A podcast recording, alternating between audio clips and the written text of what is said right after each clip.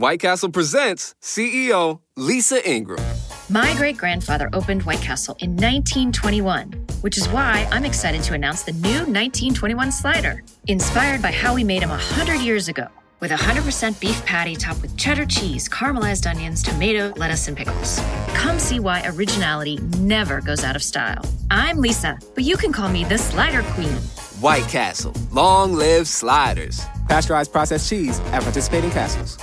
Privacy policy and terms and conditions posted at textplan.us. Texting enrolls for recurring automated text marketing messages. Message and data rates may apply. Reply stop, opt out. The pandemic has been hard on all our kids. New studies show more than one in three children who started school in the pandemic now need intensive reading help. That's right, millions of kids in kindergarten through third grade in the United States cannot read at grade level. Here's the good news your child can be reading in just 30 days, guaranteed, with Hooked on Phonics. Even if your child has been struggling, Hooked on Phonics will teach your child to read in just 30 days, guaranteed. And right now, you can get started for just $1. Text the word grade to 323232 right now. Hooked on Phonics is highly effective and incredibly fun, and everything can be done right from home and in less than 20 minutes a day. For more than 30 years, Hooked on Phonics has been the proven learn to read program that kids love to use. Text grade to 323232 and teach your child to read in just 30 days, guaranteed. Text grade to 323232 right now and get started for just $1. Text grade to 323232 now. Text grade to 323232.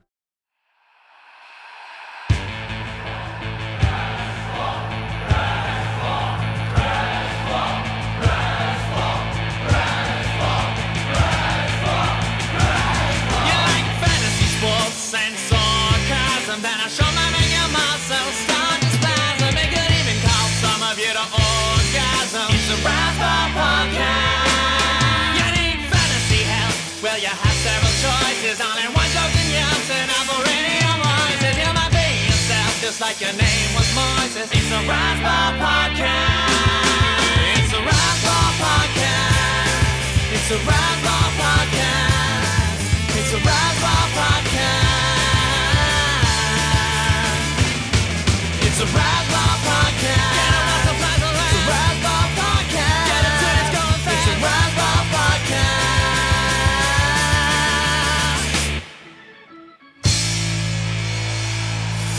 All right, welcome back to the Razzball Prospect Podcast. This is your host, Ralph Lifshitz. I'm here in my basement by myself in the middle of the night, talking to Lance Brozdowski about the minor leagues at, uh, I guess, the middle of January. What's going on, Lance? Hey man, we haven't done this in a while. Off with a couple Yeah. hiatuses, some sub-ins. We're back, man. It's weird. It's been Yeah. weird. We've been talking about how weird this is to do this pod in the off season without systems because we're doing all those on Prospects Live, prospectslive.com, at Prospects Live on Twitter. Of course, everybody knows. Um, it's weird, man. Right? We're like struggling for topics, but you got to get a little, get a little rundown here for us today. I'm pretty happy. Yeah, just you know, I think it's it's all the work I've sort of been doing on the forthcoming top 100, which should be dropping next week. Yep. All things go well. My list is my list is done pretty much. I mean, Just I think there's a- it. Yeah, there might be a few spots I move here and there, but you know, I feel really good about probably like the top. I don't know. I feel I feel good about the whole list, but I would say like I, I'm definitely like locked in stone, probably with like the top sixty or seventy or so. You know, Yeah. I, I, there's so the thing is like when you start to make lists like this, like it's such splitting hairs about you know what you want, and the tough thing is like I'll rank somebody ahead of one guy and be like, oh, I definitely would rank this guy ahead of that guy, and then I would rank somebody that I wouldn't rank ahead of that guy ahead of the other. It doesn't make sense, you know. Mm-hmm. no, like, it's true. When you move guys around, cross. Yeah, I, it, there's almost like no, there, there's rhyme or reason to it, but the, at the same time, like values can differ even in your own head in terms of what's valuable. You know, Yep. Um, it, it, yeah, there's no definitive answer on these lists either, and I think that's why we'll probably see a lot of variation. Absolutely. Um, yeah. I'm I'm interested once we get all the lists together and looking at how many players we have that like what's the variance between all the different lists. Like, I think Sure. it's probably going to be an, an interesting thing to dig into, but yeah, I don't know. What else do you want to talk about, Lance? I know we got a whole uh, to- list of topics here um, that I had kind of thrown out there, but Anything you wanted to touch on in the opening? Anything you've been working on? I know you just finished the Padres list, so Yeah, that was a behemoth. Yeah, I spent a lot of time. I spent like a week and a half. That's the longest I spent on any list. Um, it was a lot of fun. I really, really enjoyed digging through that. Honestly, it was. It's a. It's a baby of mine. It's calling it the omnibus. You know what I mean? Whatever you. I don't even know how to say that word. I just know it's kind of cool and it means like a bunch of novels, or anthology of some kind. I don't know actually how to say it. I just enjoy saying it, and uh, that was a lot of fun. I just. It's a lot of. It was cool. I just I saw a lot of those guys. It was the most I saw on any of the lists I did, and I think that that's really cool because you really start to introspect a little and like step back and go, all right, what do I actually think of this guy in relation to possibly some other guys that are getting consistent grades, some guys that are higher up in the system, Potts versus Renelas, and some of these other guys. It's just, it was great. I had a lot of fun doing it. And uh, yeah, prospectslive.com on that, probably on my Twitter feed as well. Just hop over and, you know, go to the breakdown, and I'm sure you hop over the Padres one. I think it did pretty well on the site, so I was pretty happy with that too. Got us some pull. Yeah, I think it got us uh, a, a, quite a bit of interest, but that's because it's like basically uh, a tenth of the top 100 list at least, That's a right? good point, actually, It's yeah. like the Braves list, you know. Yeah, it's very true. I don't Yeah. know if the Mariners list is, is going to pop quite the same, but let's uh let's talk about some popping topics. Actually, wow, that sounded really poppy. I like popping it. topics. Eh, you know, I'm New getting a little name. silly. Screw It's the middle Razzball, popping topics. yeah, popping topics. Um, I'm going to talk about Wander Wander Franco because it feels like Wander Franco is easy at this point, top ten. So that's not really hot at all. Um, he seems to be coming in like five to seven on most of the lists, and I, I have him higher on my, my fantasy list. Um, I do I do have him. I think I have him four, or might have him five actually. The same. I have him fifth on this list. I have him fifth, um, just based on the grades and the way I graded out players.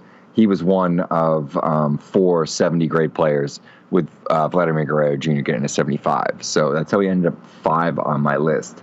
But I don't know. Um, how high is a justifiable ranking for for Wander Franco in your mind? Do you think he- someone could go three? Is that is that too hot? Um, man, I I think that might be too hot. Yeah. Um, I think it's justifiable if you've seen him live and you fully believe in that skill set producing. But I I always have trouble with guys with relatively small samples, even though we've heard consistent pedigree from literally everyone I've ever talked to on this kid who's seen him live. It's just like from the time he was 14, the hands were special. You know what I mean? It's like that that has some weight, but I still think even with all that considered, the kid hasn't played above uh, a low A, A ball. Like I assume he starts at A ball high A next year, probably coasts through and hits up double A, but I want to see those stats. I want to see how he does against higher competition. You know what I mean? I think And- he's only been in rookie ball. yeah, but I mean, I, I have to imagine they start him in start him at least in A, right? They're not going to start him in low A. Oh, there, there, I, I imagine. Well, I, low A meaning like What like the that? Midwest. I don't know the structure of. Yeah, yeah, so that's- A, that's yeah. straight A ball then. Okay, okay. Yeah. maybe I'm mixing Full up the season A, uh, yeah. full And season then- A. and- yep. Yeah, I, I would imagine that that's where he's going to start. He's going to start. Maybe maybe they delay delay him for a few weeks so he doesn't get like the bitter cold. In Bowling Green, is that yeah, where they are? I got a shot to see them. I got to see where they open. Uh, Yeah. So you should you should actually get to see some some Wander Franco. So get in your car and, and drive out there and see driving. But what's the highest justifiable ranking? Do you think it's five? Did I hit the Wander Franco ceiling, or is four? Can you push him up to I think four is fair. I think it's four. Because I think once you hit four, you start to get into like Whitley Robles, Royce Lewis, Jo Adell, Nick Senzel, Michael Kopech. Like these guys, you have a case for four. I know that obviously the first couple names I mentioned there, Robles, Senzel, Lewis, Kirilloff are probably the ones I'd put in there, maybe Jo Adell. But that's, I think, where you started getting a little bit more of comparable values. I think what you have in this top three between Vlad, Eloy, and Tatis is production at high levels, pedigree, and performance, and just the converging of convergence of a lot of things that are, are very valuable on the fantasy landscape and in the real life landscape. And even though we have two guys here, Eloy and Vlad, who I don't think are going to produce much on base running or defense, their offense is so stable that it's going to produce three plus four seasons consistently, which is like baseline 60 guys, 60 plus. You know what I mean? And Yeah. I think that's really hard to argue like a Franco over that. And I, I just struggle to do that. You know, I don't know. Maybe I guess if you've seen all three, and I think there's a way you can get to it, but I think on most lists and most people who haven't seen all these guys who, you know, believe in in the skill sets of the guys we're seeing at higher levels between Vlad, Eloy, and Tatis, it's really hard for me to put Franco above either of those. So I think four is the ceiling. I think four is the ceiling. and he's he's going to be one for a significant amount of time because there's no way he touches the majors this year. Nope. Um, even even 2020, late 2020, that is probably best case scenario, but maybe I'm wrong. Um, eh, so he's going to be one for such a long time that like he's going to own the spot. I mean, I think it's already like sort of just waiting for him. Just it's it's based on Vlad, uh, Eloy, Whitley's, Buis for me service time, and then Tatis. I don't expect him to be up until uh, you know July, the earliest. But I guess you never know. So yeah, I don't know. I, I thought that was kind of an interesting topic to touch on for a minute, just because Franco's obviously such a hot commodity. Um, and he should be. I think, you know, the one thing he has over Vlad is he might actually offer some defensive value, even if it's only at second base. Um, he doesn't seem like a guy that's going to have sort of first base uh, DH questions. The body's a little bit better. Um, and I think he kind of offers some of the same skill set with that, you know, really high end hit tool at a very young age, unbelievable plate approach, um, plate coverage, and just raw pop. And I think a lot of it just comes from, as you mentioned before, those blessed hands. But another guy I want to jump into a little bit, and uh, it was an excellent. Uh, think I I want to say Smata tweeted it out, but it was a miners graph tweet that I, I saw from uh, either Smata or some other fan of the site. And uh, it was Nick Pratto's sort of late season surge, and he had, you know, in WRC plus and just some, some of the overall numbers. And I guess the question that I'll beg to you is do you view him as a potential breakout candidate in 2019? I know you did the Royals list as well, correct? No, it was Matt. But I, I Oh, did see a lot of Matt. those Royals guys. Yeah. Oh, there you go. I knew I knew you saw a lot of Yep. them. You or interviewed Pratto too, right? Yeah, I talked to Pratto. Pratto's a cool kid. All right, yeah. So I'm not completely off base. no, no, you're not going Sorry, crazy. Don't worry. yeah, it was Matt's list, but um, I saw Sully, Melendez, and Pratto. I didn't see them before that wave of pitchers came in, um, Kowar and Singer and all those guys in Lexington, unfortunately. But I did see Pratto, and I liked what I saw a lot. I thought that the projection on the hit tool was great. Kid's still only 20 years old. He's a high school first baseman. Um, it's it's the potential for an above average glove at first, which I don't think we really see too much. It's kind of like Pavin Smith and him, I think, for the most part there. Maybe there's someone else, or uh, who's that kid? Evan White, I think, is up there as well. But so you got like three, four guys. Under 50% of the top 10 on first base is is guys who really can't field. Um, and they're there because of their bad, because of their approach. And it's you know what I mean? It's it's one of those things. And I think that Pratto is a is a very good defensive floor player, and I think that's valuable. We we run into this with guys like Brian Hayes, and I'm not saying they're good he's as good as Brian Hayes, but we run into it consistently with guys like Hayes and even Cristian Pache. You know, Jason's consistently put him higher on most lists because he thinks that defensive floor is going to get him in the lineup, and I agree. I think that there's a really nice floor of what Pache's um, production is going to be. And I think that could apply to Pratto. It's just that the first base is not the most dynamic of positions, so it's a little bit less enticing to say that I'm a, this guy's an above average first baseman. You know what I mean? So, so but Pratto, I mean, he hasn't really had that good of of, of an A ball um, season. I mean, he was 28% K, 8% walk, turned it up at the end of the year. ended up hitting 280 for uh, 343, 443, which I like a lot with a consistent ISO year of year between rookie ball and A ball. And Lexington wa- way to run created is plus jumped up as well. Still 22 bags, so probably going to come down, but but the approach is really good. And if you if you want to project out in in some really nice universe look at him as like a 60 hit 55 game power guy that plays at first. And i think it's an above average first baseman. It's probably top six seven in the league especially if he's an average to plus runner. And if he's uh, i think he's more average runner but if he's average plus average to plus fielder and, and a decent runner and he's hitting like this like it's a really valuable player. So I think it's more of a breakout, maybe not from a, oh my God, look at the stats, they're gaudy, but from like a realization standpoint that if he's doing this consistently at other levels, he's producing and he has, he's consistently average to above on three facets of the game, that's very valuable. And I think that is going to create a huge floor. And it's, I, I really like that. And I think that guys like that are guys that when people are starting to redo top 100s, you know, and he's higher up and they've noticed the, the, the production is consistent, they start to go, okay, this guy's this guy's probably top 75 floor. And then you start to think, well, is he top 50? What has he done? Has he done in double A? Is he only done in high A? You know, I, I think that it's one of those like slow burns almost with him where it's like over time we're to start to see that a guy like Pratto is just made to be a high top 100 ball player, even though at the moment it's maybe harder to put him on the list based on production, based on level, based on age, and based on the fact he's a first baseman. That's my thoughts on him. Yeah, and I think that's why, like when I when I do these lists, I always try to have like 250 guys that are in sort of consideration, and some of them you know are fringe too. But it's more like, all right, well at least that allows me to think about things in relation. And and Pratto was sort of one of those guys that maybe he's in like the 175 to like 200 range for me right now. Um, and that's probably even from a, a fantasy standpoint because he's a few years off. We haven't seen necessarily the production, but we love the swing. You know, this is a guy that was highly touted coming from, you know, a California prep background.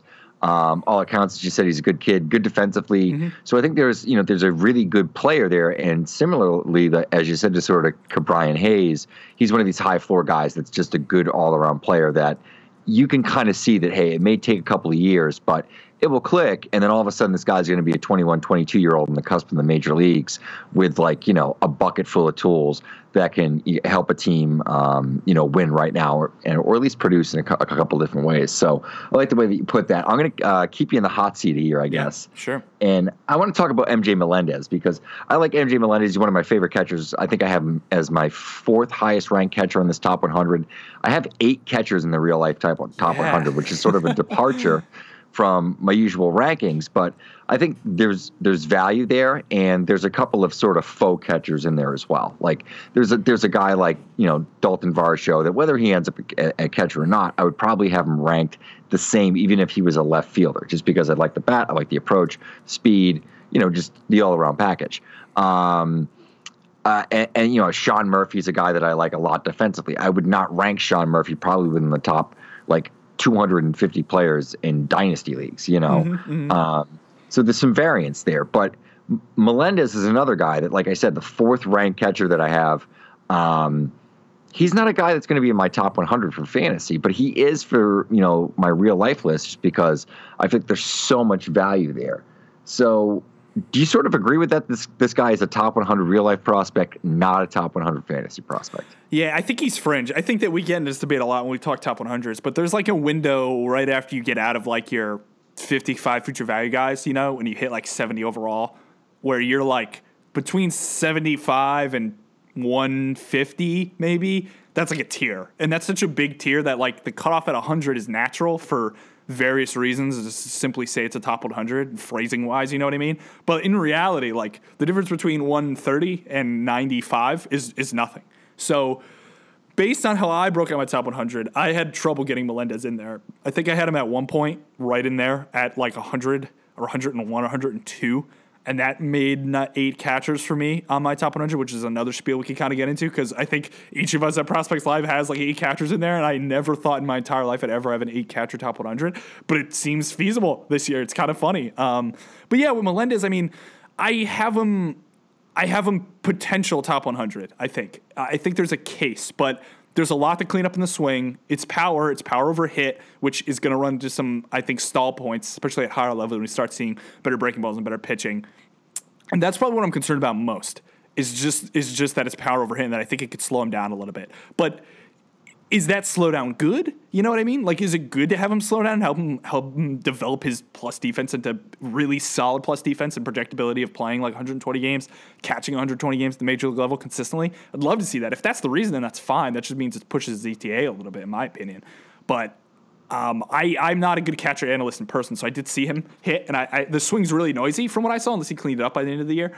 But there's power there. I mean, he th- what did he thump like over 15 home runs, I think, right, or something like that. So I, I, I think there's thump there, and if think if you're getting a guy like that and he turns into like a Zunino, better better catching version of like a Zunino, and like maybe his peak is like a Grandal, like in in the 90th percentile outcome, I'd, I'll say. So you know he's a future possible like 60 future value guy. Then I'm I'm happy to put him in there. But I think my process for top 100s is generally to go if if I haven't seen it from a guy yet, I tend to kind of rank as I think it'll come, and then be comfortable moving him up if if the production uh, actualizes, which is where I am with Melendez. So um, I'd say fringe top 100 real life. I don't think he's top 100 in fantasy, but neither are kind of any catchers. But give me your thoughts on Melendez. Then let's talk quickly through the catcher crop. I'm going to give you just kind of like small blurbs, and you tell me where I'm wrong on some of these guys because I think it's a really diverse set of people. People, I don't know why I'm calling them people, but yeah, you know what I mean. They're Diverse set of players. They're people. People, Players are people. Yeah, well, I think the thing with Melendez is it's uh, easy 60 60 in terms of the arm and the fielding. You know, by all accounts, he's a good framer, um, knows how to call a game. He's smart. You know, coach's son, is, you know, his, his father is the uh, Florida international coach. Yeah. Um, and I think one of the other things that he brings to the table offensively that I like a lot from a 20 year old left handed bat with some pop, this guy had a 241 ISO in his first full professional season with a 9% walk rate. Yeah, he had a 30% K rate, but he was walking and he was still, you know, hitting for power. Um, for me, I, I think that's something to build on because the 30% strikeout rate, you know, for a, a, a 19, 20 year old kid in his first full, like, you know, professional season, when you really think about it, when this guy would be a, you know, college freshman, um, and he has the responsibility of teaching, learning, you know, that side of the game, which is so much more complex than any other position, uh, in, in maybe outside of pitching in baseball, but it might be close because um, there's just so many things you have to do, right? There's just leadership responsibilities and sort of just, you, you know, you, you, sort of keep everything together. You're like a coach in the field almost, if you're a really good catcher at least. So, um, by all accounts, he sort of brings all that to the table, plus that power on base thing, you know, the OPS sort of skill set, so to speak. Um, I think that's what separates him from other guys for me. Uh, and just sort of going through some of the other catchers I have around him. I have Willson Contreras ahead of him. Uh, he's a third ranked catcher. Uh, Jansen, oh, excuse me, second ranked catcher. Jansen is one. Joey Bart is uh, just just ahead of him as well. Um, Keibert Ruiz just behind him. Um, Sean Murphy, who I mentioned before, I like a lot just because I think the, the defense is so special. Um, Varsho, who's bad, I like a lot as well. And then Mejia, who's another just those mm. last two guys. I mean, they could be first basemen.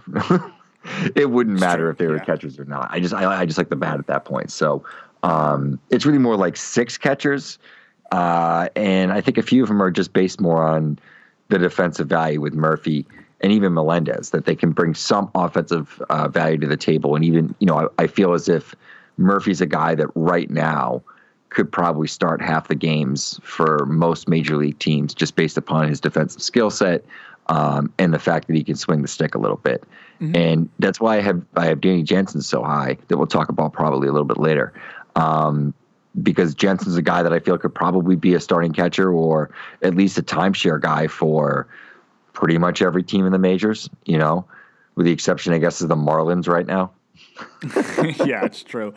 No, I mean, I think you did a pretty good rundown there. I mean, yeah, I, I, it's it's interesting. I think I think actually one of the more perplexing dynamics is actually I was actually talking to an individual.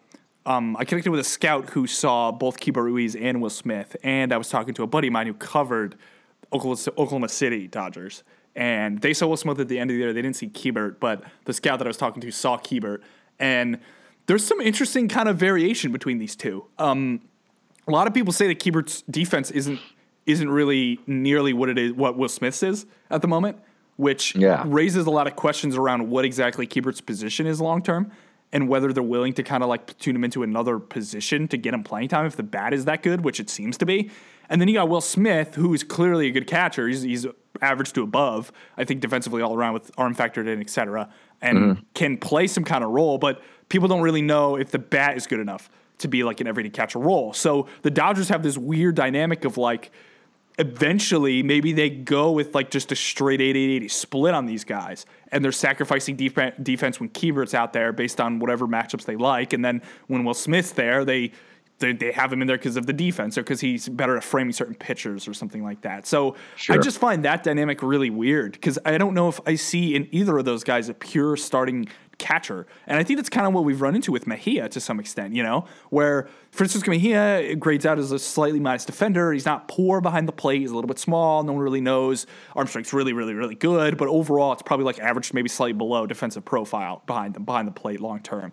And you don't really know if he can catch over 100 games. So it's like a guy like that, you know, that reminds me of a lot of guys we're looking at on the catcher side here. Not guys like Bart, Jansen, as you're saying, Murphy, not those guys, but a lot of the guys like Ruiz, like Will Smith, like a like a possible Varsho, but he's a little more dynamic, I think.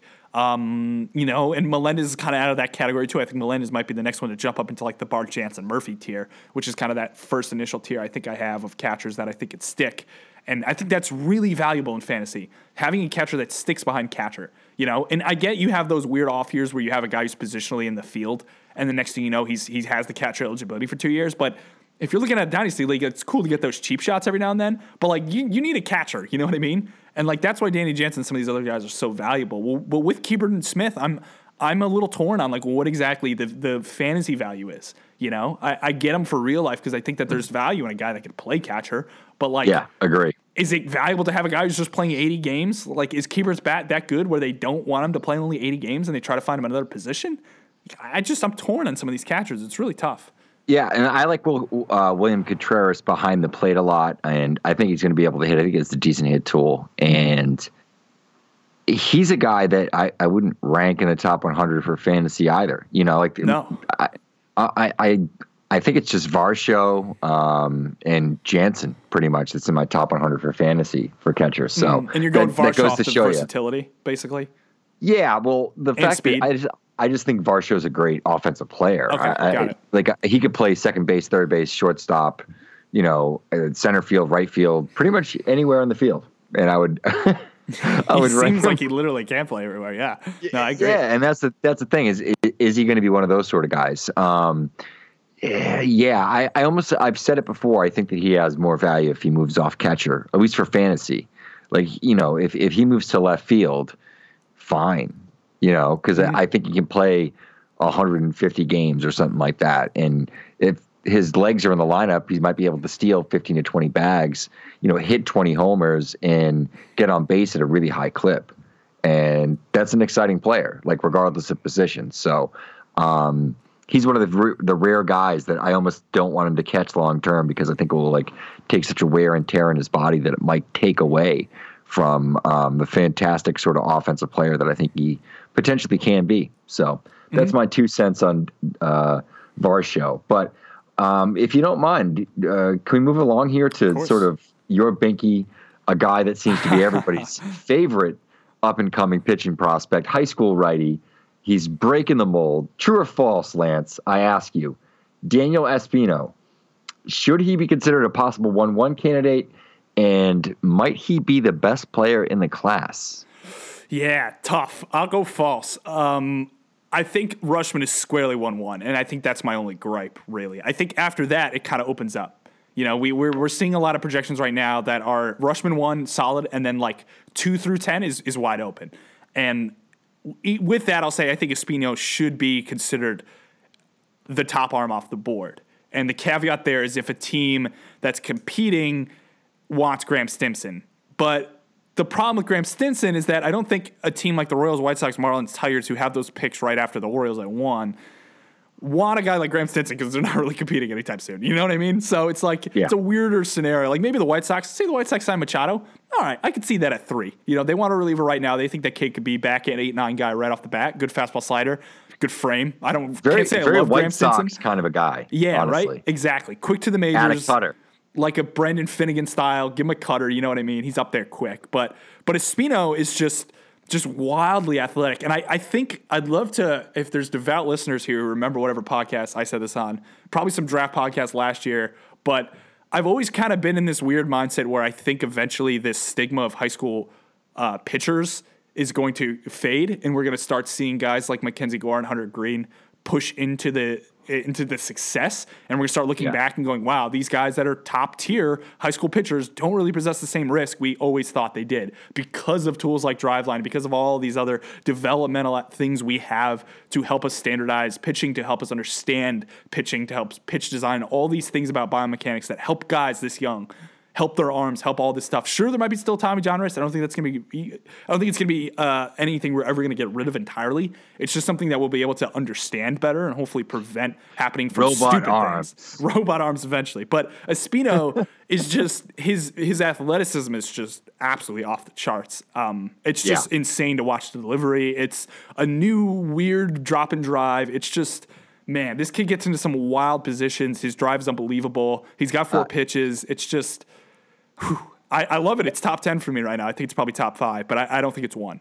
Not one. Yeah, I think it's I think it's top five for me too right now. Um, his back leg drive is insane. Like yeah, you know, the bend and sort of push on that is just so filthy athletic. It's it's almost like an, an exaggeration beyond like what like you know Masahiro Tanaka sort of does with his lower half, which I'm I'm always sort of um, uh, Uh, uh, mystified by. Like he's mm. you know Him he's and another Darvish, it's a similar. It's, Yeah, it's similar to a lot of like the Asian pitchers, where and Yeah, how they're dropping. athletic. But the thing with Espino is that he isn't like a, a quick mover off his like if you get him uh, on like lift, if you look at like open face video, he's not like quickly moving towards the plate like a Tanaka or a Darvish that has a lot of that weight on that quad. Espino just kind of drops and sits and gets in this Yeah. really low crouch almost like a squat, and he just kicks out of it, and it's just it's insane. That position that he gets into right before his full momentum kind of peaks going forward is just baffling to me how he's able to how he's able to sit in that spot. And I, I it's amazing. And I just love the athleticism.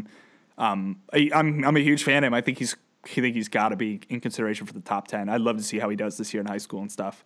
Some of the showcase circuits, but and love it's him. it's it's silly with a pitch mix too. That really um, allows him to stand out. But all right, as we continue, Lance in the hot seat, I'm going to ask you another question here, Lance. Yeah. Who has the better 2019 season, Jesus Luzardo or Forrest Whitley? yeah. So MLB wise. MLB wise, for fantasy in particular, I'm going to go Luzardo, and I think this is going to be almost purely based off the fact that he's going to give you innings. I think I'm a little bit more intrigued about what exactly the Astros are going to do with Whitley in terms of his role when he comes up. I don't think that they're a team that's too afraid of like the whole bring this guy, put him in the pen, it ruins him as a starter. You know what I mean? But I think that they're inclined to do that, and it could be really valuable to have a guy like Whitley in the pen. I think it will will be very valuable to have a guy like Whitley in the pen. But but a Luzardo who could come up out of the gate, have a shot to break camp, sit in the back of that rotation and just carve for like 120 plus innings. Even if it's like a, I, I- maybe I'm not as bullish on him. Maybe it's like an eight, eight, five K per nine with like a like a solid, you know, a little bit below average uh, ERA. You know, I, I'd like that. I think that's good. I think that's really valuable. So if he's like a three nine ERA guy over 120 innings, eight five K per nine, maybe two five three walk per nine, that's good. That's a really good pitcher. You know what I mean? And I think that that has a lot of value even in redraft leagues and stuff. It's not like a let me take this guy top 150. He's gonna blow up. Maybe there's some people who think that. I probably am more like value neutral on Luzardo. I like him a lot. I think I have him inside my top like 30, 35. But I don't know if I see the upside of a Whitley. I just, the problem with the Whitley is I just don't know if I see the playing time of a Luzardo, if that makes sense. So Yeah, I kind of waver back and forth on him. But uh, I'll go Luzardo on this one. What do you think? Yeah, I know. I think it's Lazard is the answer for me as well. Um, and that's not to say I, I, I think Whitley's obviously the higher ceiling pitcher. Absolutely. Mm-hmm. And, you know, if we're talking about like the last month and a half of the season, Whitley, if he's up and, you know, starting for the Astros, could certainly outpitch him. I just don't know if that's the case. He had such a truncated, you know, um, 2018 it got off the rails. You know, if he had thrown 130 innings, I think it's a different story. I think there's a chance that he might be pushing for the rotation this year. Um, where I think Luzardo, there is a chance he might actually push for the rotation. As crazy as that sounds, um, you know, maybe they push him down for three weeks and then call him up. But I do expect him to be up relatively early in the season and provide some value. They may shut him down late in the in the year and start to uh, skip some starts, but I don't think he's going to spend a lot of time in the minor leagues, honestly. I don't think he is either. Yeah, I think it just might be a control thing like that. But I mean, let me let me hop and see the athletics depth chart quick in terms of who they're projecting. Um, if I could spell athletics correctly. Yeah, that would be that would actually be a good move if you could actually learn how to spell the word athletic.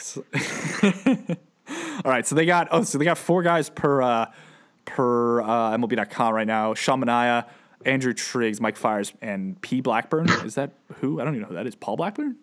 Paul? Blackburn. Paul Blackburn. Yep. Yeah. Okay. Good. And then back into the pen, you have Ryan Doan, Frankie Montas, Daniel Mengden, uh, Liam Hendriks. Yeah, those those guys are starting. So I mean, he slots in pretty nicely in that, and above that, Paul Blackburn being the four. You know, Manaea Triggs Fiers opening weekend, maybe go Luzardo there. But if not, I'm sure they're gonna find someone else from high AAA. You know what I mean? Uh, to, to kick him up, but uh, I would love to see Luzardo in there for a, for a nice solid swath of innings, um, and I'd love to see some of the metrics on everything he throws because I think uh, some of that tunneling is going to be a lot of fun to look at. I love looking at some of that baseball prospectus data, um, carving through it and seeing how the, some of those pitches tunnel. Even if maybe it isn't as you know predictive of actual success of the pitch, it's cool, and I enjoy looking at it. So uh, yeah, I'm I'm excited for him, man. I know you've been Yeah. always you've been you've been banging him for a while. I think you had me come around on him a bit. I remember I from days have. ago. I wasn't I wasn't always super sold on him, but you definitely convinced me. Yeah, no, I'm a, I'm a Luzardo guy, even if he's a, a, a short left-handed uh, pitcher. But I think he's got the stuff, he's got the polish, he's got the feel, and Mm-hmm. you can't really teach that. You know, um, you can try, but I think if when it's inherent, it's a it's a difference maker in my mind, Yeah. especially for pitching prospects. Um, Anyway, uh, let's move on to, I guess, the last Yeah, sort of segment of the show. We'll keep it short. you know, we can keep it short this week because we just, you know, there's no games going on and no trades, no prospects Yeah, getting I traded. know. That would be a That's cool a big 20 part of minute it. segment if we got to look at some valuation on guys swapping. This has been like the worst off season ever. I feel like I say that all the time, but it, uh, this year it actually feels like it's been uh, just an absolutely terrible. Yeah. boring off season with nothing going on really. But hopefully there's some uh, signings and some trades and some stuff on the horizon. But for now, let's talk about three players that maybe you're hot on really, really quickly. Maybe you know Yeah. go back and forth. I'll start off. Uh, Mark Vientos, guy that uh, really untapped. Uh, t- excuse me, really uh, unlocked some power in his game uh, late in 2018. Started to hit the ball harder, farther, um, and in with better results. And uh, I think you know if you, if you take a look at his numbers over on minor graphs and just sort of uh, cycle through some of the or toggle through some of the different um, statistics and, and measurements, um, you'll see that this guy obviously made some sort of change or something clicked. And you know he was one of the youngest players in that 2017 draft class. Um, and I guess this was, you know, his first full professional season, though he played in short season ball.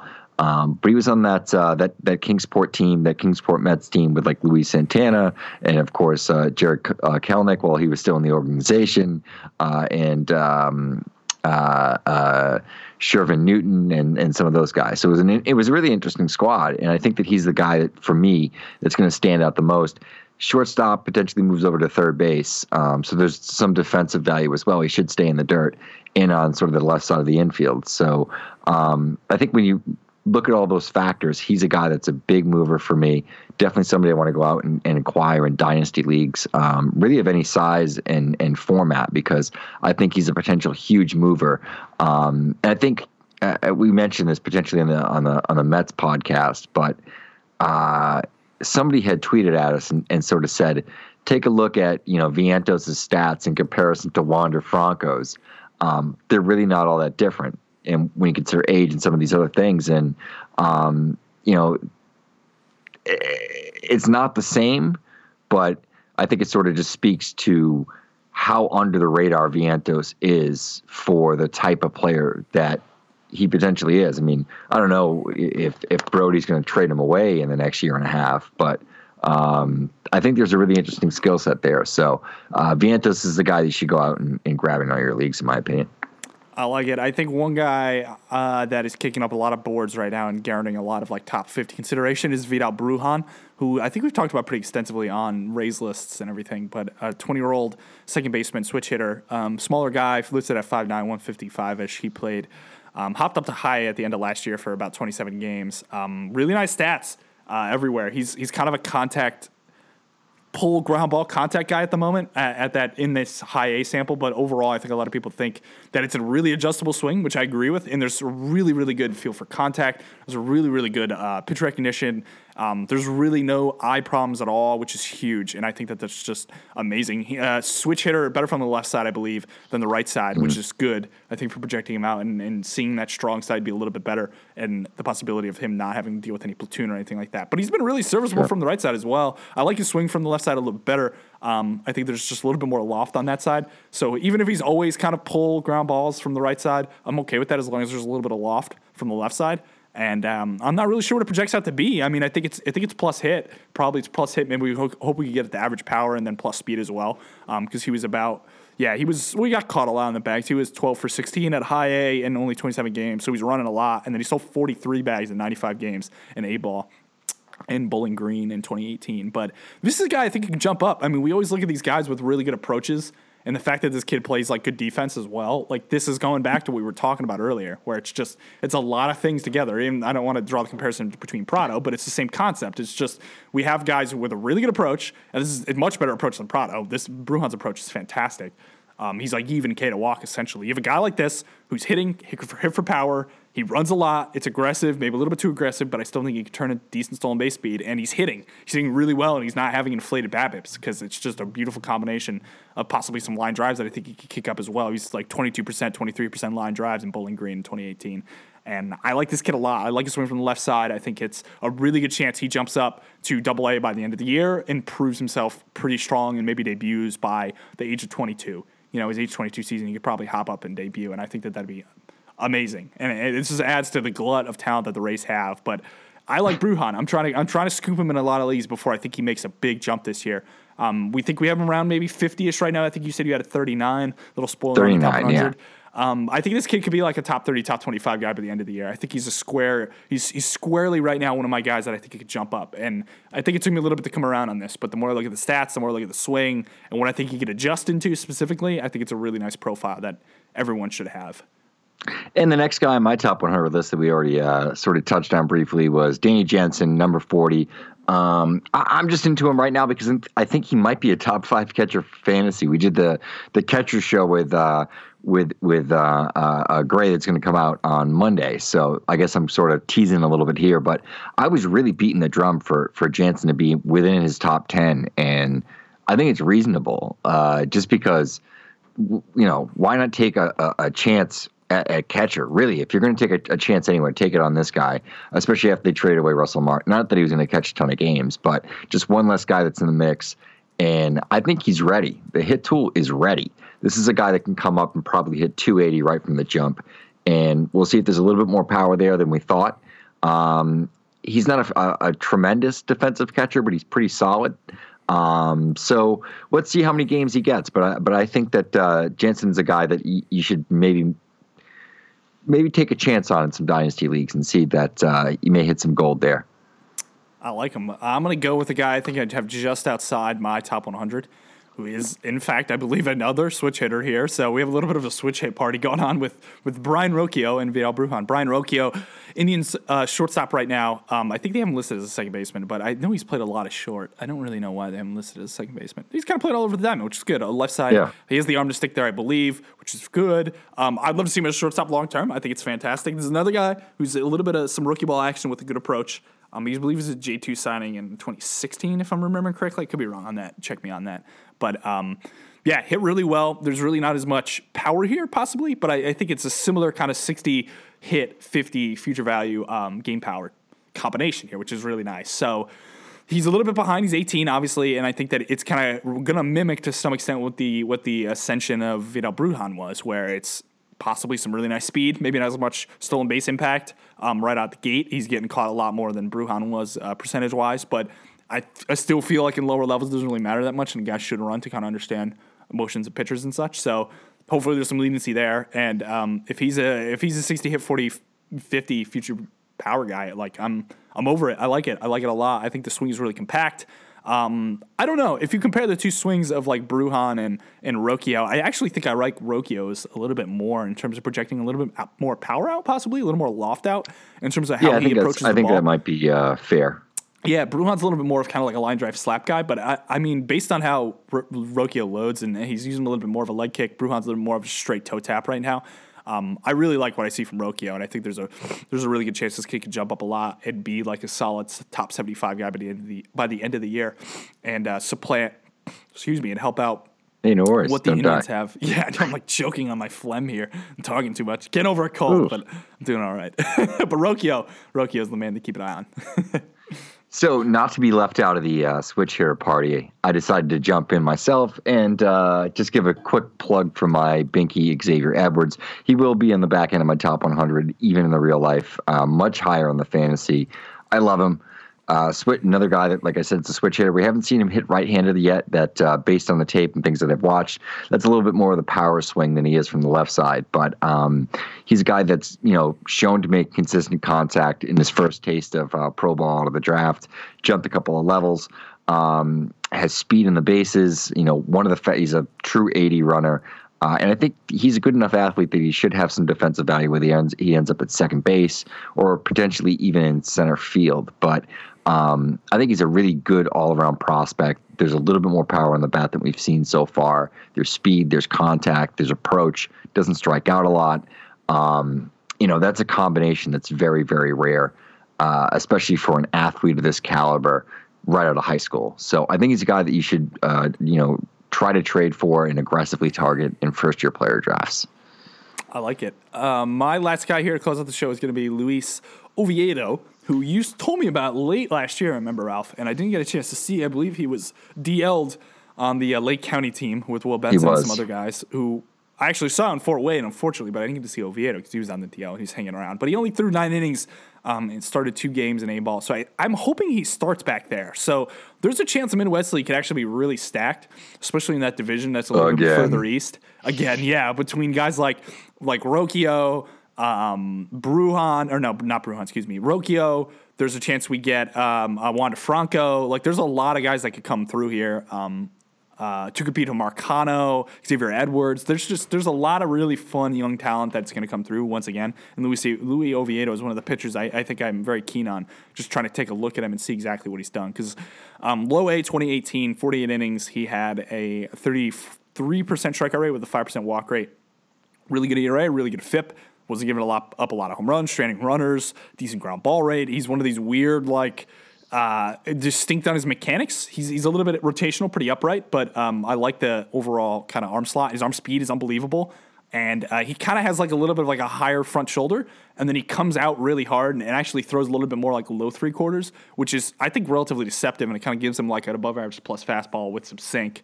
And then uh, he makes a slider curve change too. There's potential for four pitches here, but I can't really report more than that because I can't say I've seen him live or much tape or really read many reports on him at all. So he's another guy I think is right in that kind of fringe about to be 50 future value tier. You could jump up and be like a top 75 prospect by the end of the year on the pitching side of things um, for right-handed pitchers. Um, pretty big guy too, 6'4", 170, put on some weight. I'd love to see it. So I'm, I'm really excited to see him live. He's only 19, turns 20 in May.